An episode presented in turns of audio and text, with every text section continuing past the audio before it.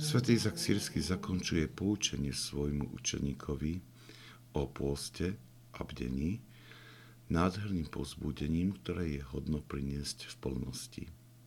Hovorí, bolo povedané o mnohých mučeníkov, že keď sa dozvedeli, či už zo zjavenia, alebo im to povedali priatelia, od dní, ktorom mali prijať korunu mučeníctva, neuchutnali nič v noci, ktorá mu predchádzala, ale od večera do rána stáli a konali bdenie v modlitbe, chváliac Boha v žalmoch, hymnách a duchovných piesniach. Očakávajúc stretnutie s mečom, pôstom, ako tí, ktorí sa pripravujú na svadbu.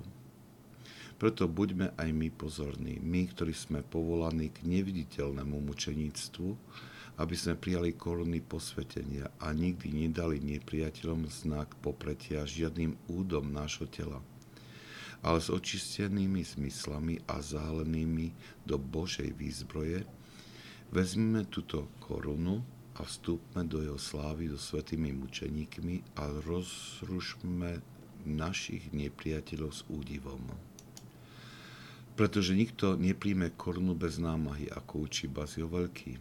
Pretože je absurdné, ak obchodník nepriniesie späť bohatstvo, ak sa namáhal, a prekonával nebezpečenstva.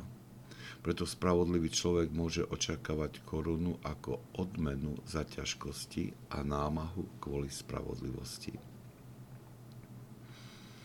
Toto povzbudenie k námahe pôstu a bedenia doslova obracia na ruby spôsob, ktorým vnímame tento svet a svoj život v ňom.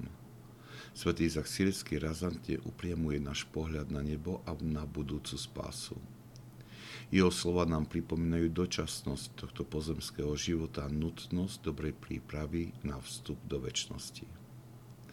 Buďme preto pozorní, príjmeme námahy neviditeľného mučeníctva duchovného zápasu, aby sme prijali z rúk spasiteľa korunu, ktorú dáva svojim mučeníkom.